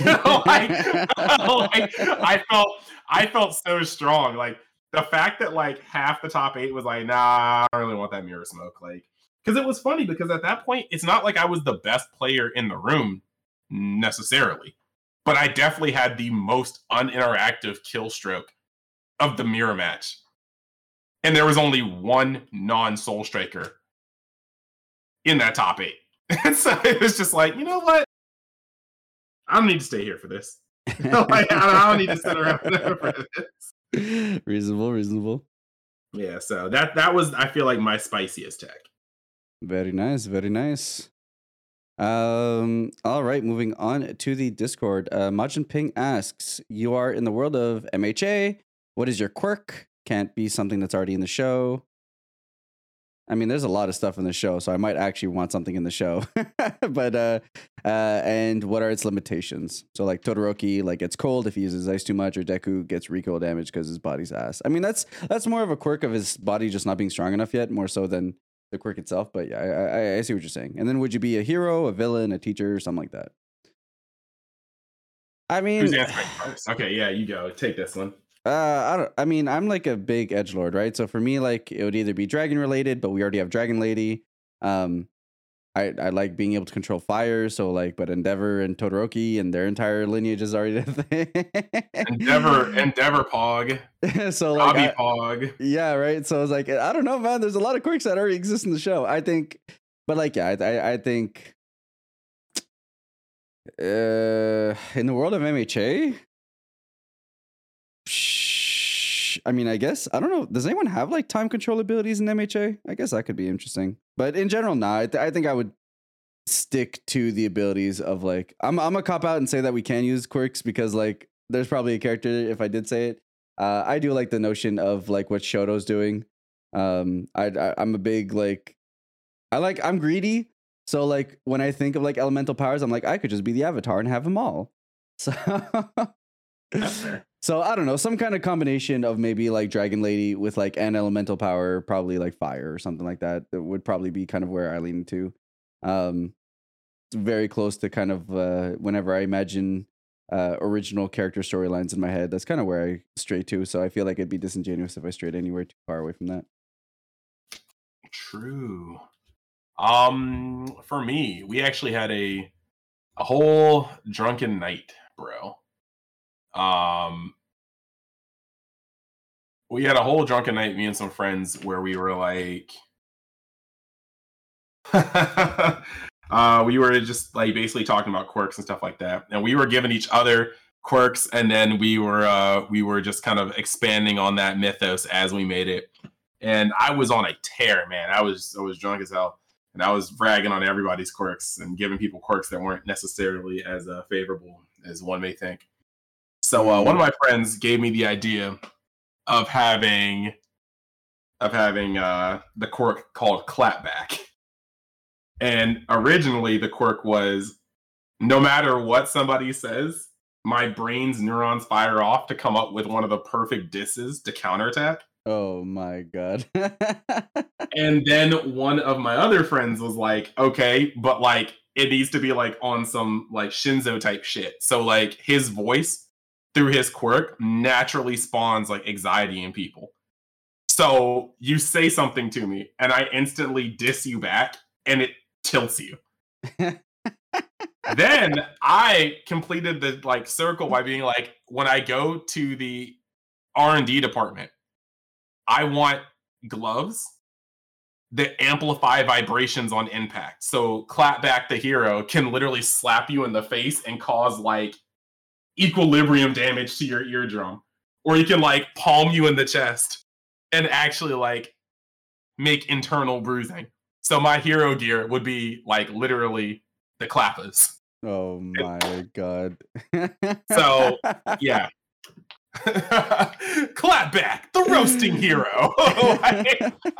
I'll give it to you a million times more original than anything I would have thought of. hey, I mean, I had help. I had help. All I did True. was like feed it once it was already there. But I was like, could you, could you like actually imagine like Dabi out here about to maybe kill Shoto or some other like person that he's hating on?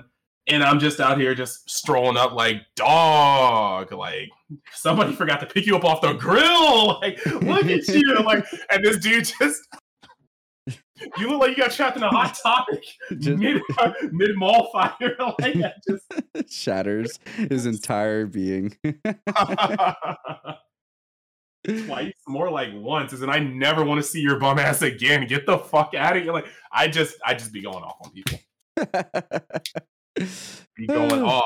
So yeah, that's uh, that's my answer to that. All right. Uh, moving on to Pusha C. Cedric, get him. Yes, Pusha C. Uh, bro, this man asked too many questions. I'm gonna save some for next week. um, would you consider making another format of DBS? If so, would it be draft, block format, like UW Cup events, something like that? Um, I think our game would do really well with a new format, something that would make it a little bit more streamlined, easier to play, or make it more board tabletop like. So, like, I don't know what that would look like because our game really doesn't lend itself well at all to multiplayer play. Um, but I think if there was a solution to finding multiplayer play, I think it would lend itself really well to making our game uh, more accessible. So, if I had to say something, something commander based, um, I like the I like the concept of having more formats because like I come from Magic, so I'm fine with like modern and legacy and all that. I just don't think UW's it. and like and like if the ban list was also an attempt to kind of make UW a more bearable format, I still don't think it's it. uh, I just I just don't think a lot of colors were designed with UW being the only thing that exists as its reality. Like blue is Garbo in UW. UW is basically, I mean, it was red and black the format. Now I'd almost argue it's like red and yellow the format with like the ban list in, to, in tow. So like I do think alternate formats are important. I don't think UW is it, but I do think there's somewhere there on the more casual level to bring in new players. I think something multiplayer or more streamlined, like a Blitz style format, an Awakened style format, whatever that kind of accelerates the gameplay, would be something that would be appealing there. And at least on the competitive side, looking into formats outside of you know UW specific block would be interesting in terms of being able to experiment with how we play competitively. Enough. Fair uh, enough. I know I encapsulated pretty much a lot of possible answers, but I, I don't know. If there, I mean, I don't know if there was anything else that you want to add to that. uh, well, back to back to my previous point on deck building. Um, you only want to be redundant when it when it borderlines on ignorance, and uh, they they it just it just I can't add on anything. Like you encompassed a lot. yeah, yeah. Unfortunately, I, I do. It's that. all good. Sometimes it sometimes it gets served up like that. We can't hate on that. Okay with that. Um, and then I'll take another of Cedric's and then move on to other questions. Uh, or uh, what race would you be in the Dragon Ball universe? Saiyan, Namekian, Frieza, etc. Uh, see, like, don't get me wrong. I want to say Saiyan, but the reality is that 99.9% of Saiyans got blown up when Frieza got ticked off one day. So, so, like, if there's the guarantee I make it off of that planet alive when he decides to blow it up, then like I'd probably say Saiyan. Um, just because there's such a hard cap on how strong all the other races have gotten. I mean, like, yeah, I would just go Saiyan because like you have the benefits of like being human like enough. I mean, and you can still breed with humans, which like cool. Um, without like straying too far away from it, and then having like a high enough ceiling on your ability power that it's like very nice. So I'd probably stick to Saiyan. I don't. I wouldn't want to be a Namekian. I don't think so. I definitely don't want to be any of the like the villain races. I think. Frieza race. Yeah, like pretty uh, yeah, yeah. I don't know. I don't know if I want to be the Frieza race. I don't know. I'm just, eh. so I, I, I think I, I will say though, having the ability to train for like four months and be on God Ki level is kind of pog. I'm not gonna lie, but They like- really, they really said like Frie- Frieza. They really just like, wait, Frieza's never worked a day in his life, and Frieza's like, you know what though? I haven't. Like, you know, when you say it like that, yeah, so I don't know. I'd probably say Saiyan. I know, I know it's the vanilla white boy answer, but like, yeah, I'd probably go with Saiyan. hey, I dig it. So like, You're good on that. so like, you want you want to be like a halfling just so it brings you closer to Gohan, or I mean, not gonna front, being a half Saiyan would be pretty tight because if I'm a half Saiyan, that means, or if I'm like a hybrid Saiyan, that likely means I'm not dead because it's really just only like the full breeds that got blown the hell up. true? So uh, we take those. like we, we definitely take those. Um, I you know, that's kind of rough. I think we're good. I literally think we're good. Yeah.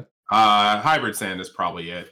I don't want to be a Namekian because Namekians ain't got no dick, so they ain't fucking. That sucks. Damn. Um, Frieza also dickless, considerably naked with tail short as hell. Except King Cold. King Cold is just huge King, for no King- reason. yeah, King Cold's massive, bro. Um, so is a so is a so is a Cooler in his fifth form, I guess. So that's tight. Um, none of these none of these furry people. Dragon Ball got a lot of furries. I'm not about it. So. yeah, you don't Um, you don't want to be the next monster carrot. Yeah, no, no dog man, no monster carrot, dog mare. My bad. There's just a lot of stuff I wouldn't want to be. Um, yeah, Yeah, I I, I do that's like. not it. I mean, hybrids also got the whole like, hey, you have more potential than any other being on this earth type of situation. So I guess that would be pretty pog in its own right. Yeah, and can you imagine like like Gohan? I'm not gonna say Gohan fumbled the bag because really that's what happens when you are just like raised super sheltered. Um, like, yeah, that's just Yeah. what happens. Like. It, it just like like I, like when you're super sheltered, you have no reason to like want certain things or like see certain things some way. But like, come on, man, Gohan went to high school with pectorals popping out of his motherfucking V-neck. Like, do you understand how much play the average human could have got? Dog, it's over. You- All year round varsity, bro. Like you're you're the school star, like you're you're headline famous, like you're sitting here having people trip over you. Like you walk into the room and you hear 18 collective size. There are Yeah. only 14 girls in class. Four dudes also side. It's over. Like it's True. over. Yeah, that hybrid life. OP. Perks. All right, and then wrapping it up for Pusha C is also Espira with the spicy bars. So sick with his flow, looking like he got SARS. Uh, what? it- Wow. that's- damn. All right, Cedric. Uh, for those guys don't know, that's probably in response to my fight night. Uh, my my my my contribution to the fight night promo video where uh, I played Joku. By now, uh, the results are Joku uh, took it down 2 1. So, congratulations to him. But uh, I did throw a lot of shade in that video. That was so, funny. So, if you guys want to see uh, someone who isn't a rapper uh, rhyme a couple of words together, you guys can go check out Kaioken Cards promo video for Fight Night. um, let's see. Torasks asks, "Who's your favorite extended universe character?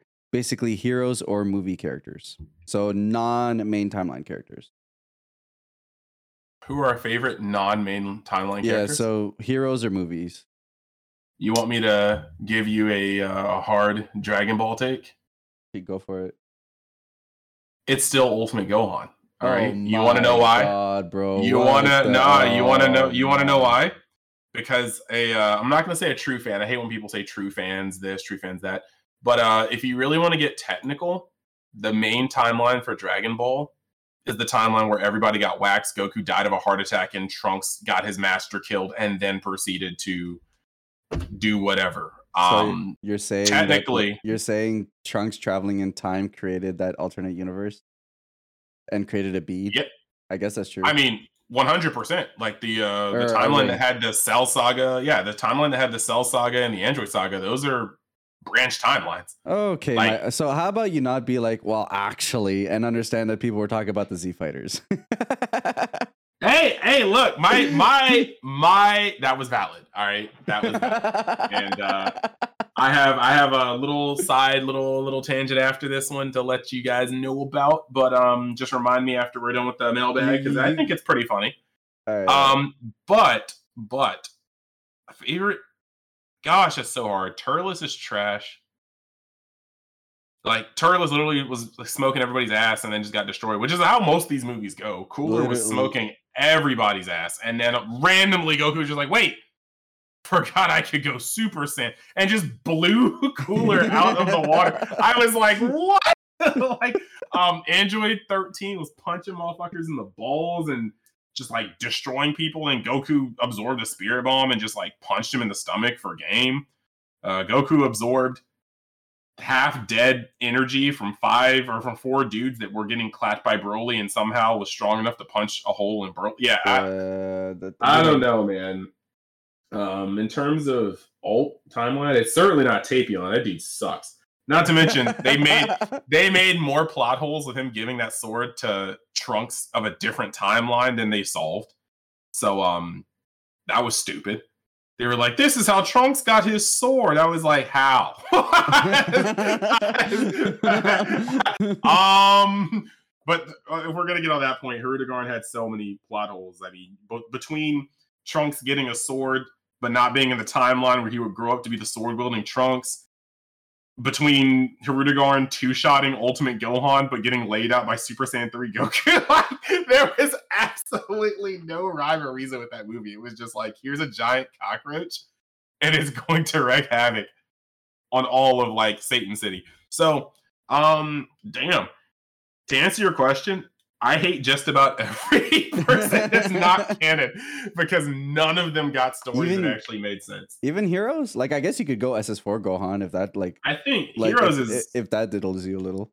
Heroes is like almost worse, bro. They'd be bringing back Turles but with long hair, BoJack but with long hair, know. Rose but with long Super Saiyan 3 hair. Bro, like sometimes like it, it's like Jurassic Park. I think you were so focused on whether you could, you didn't think about whether or not you should. And that's True. the basis of Dragon Ball Heroes. They're just like, all right, what if we brought Goku Black back? That sounds pretty cool.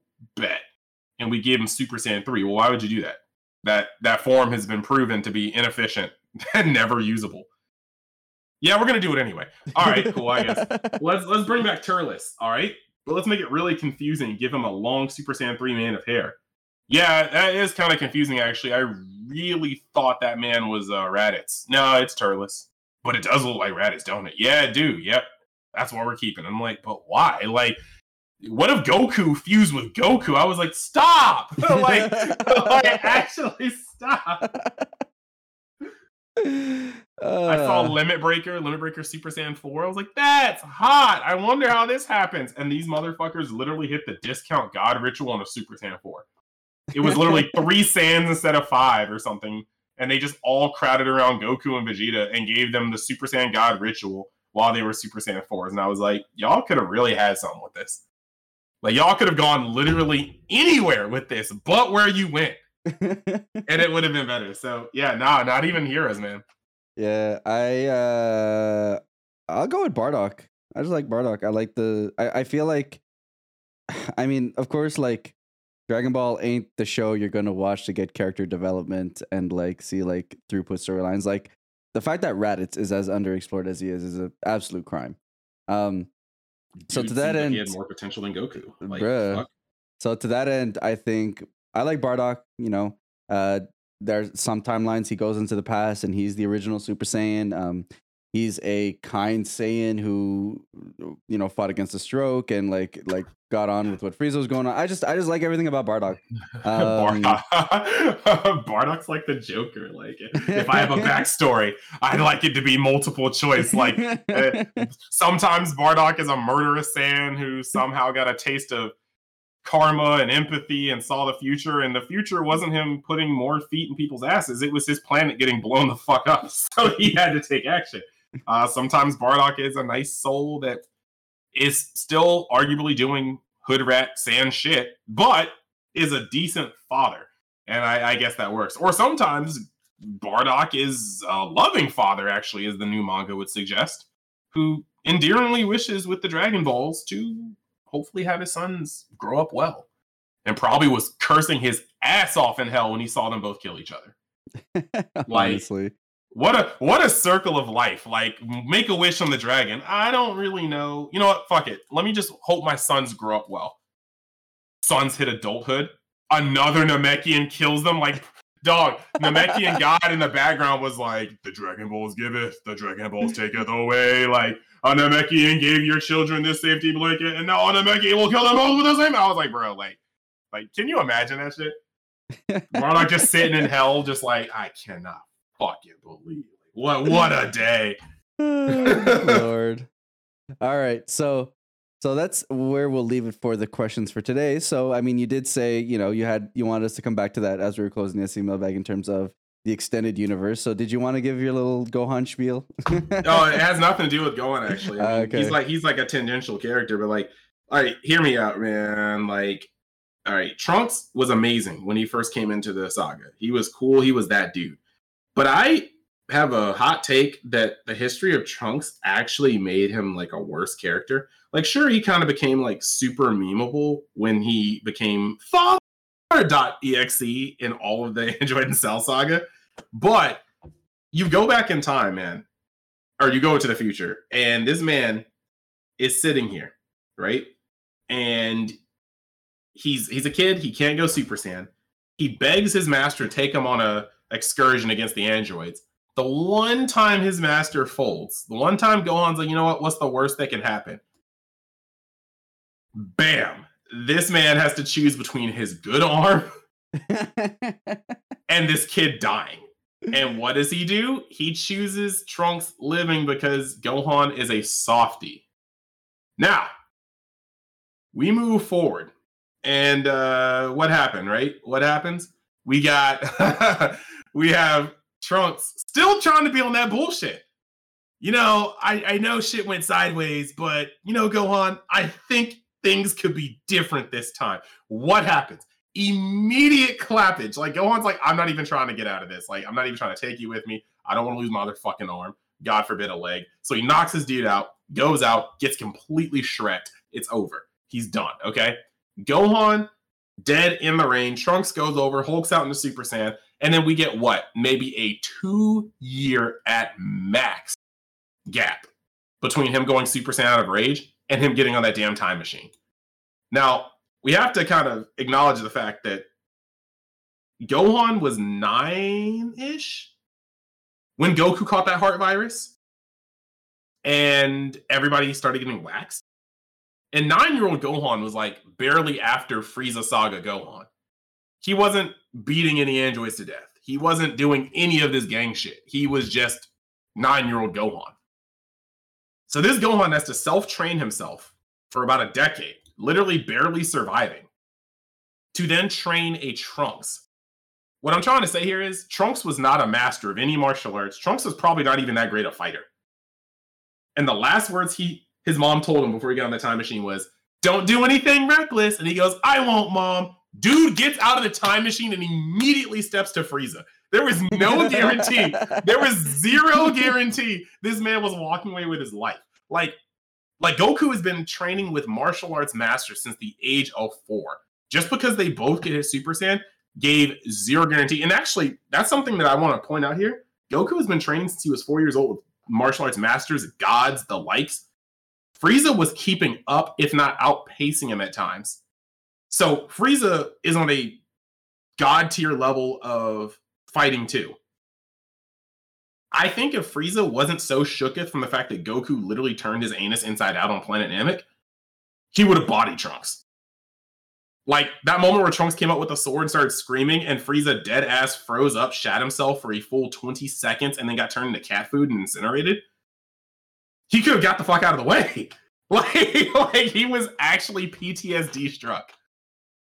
And I just like after watching the history of Trunks, I was just like, Trunks had no business doing anything he did during those five episodes where we thought he was the coolest motherfucker this series had ever spawned. Just no yeah. business.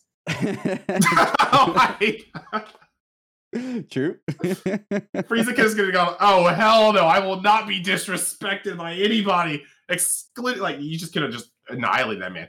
And he talked the most shit too. You, you're about to see what it's like to face a real Super Saiyan. And I'm not talking about Goku. I was like, hey, yo. But then you see Goku show up, and this man's got a sword, and Goku's got an index finger. I was like, the gap was heavy. Like, Trunks was talking out of his ass. I mean, he gets that from his dad, I guess, but like, man.